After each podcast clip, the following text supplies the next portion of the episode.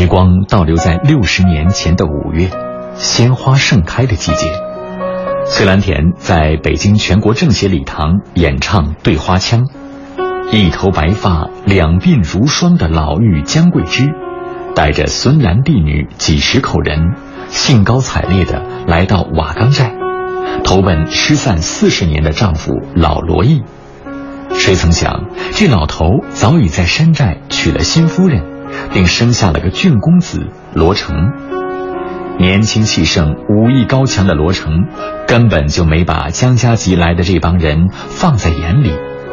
来到南营门口，不说三七二十一，见谁打谁，不料却栽在小侄儿罗焕的手里。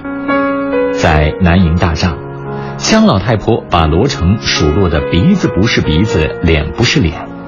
罗成只好招供，是受了父亲罗毅的唆使。这一下可戳破了马蜂窝。闹得姜桂枝年过花甲，又重新披挂，点名要罗毅出来单挑。罗毅被逼无奈，只好提枪拍马迎战。姜老太太上前三枪，打得老罗毅招架不住。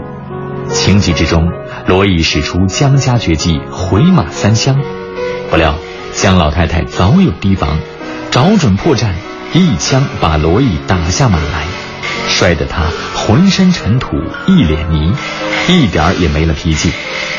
江老太太命丫鬟抽出绣花鞋，当着一家老小，要用鞋底扇罗毅的老脸，教训这个忘恩负义的老东西。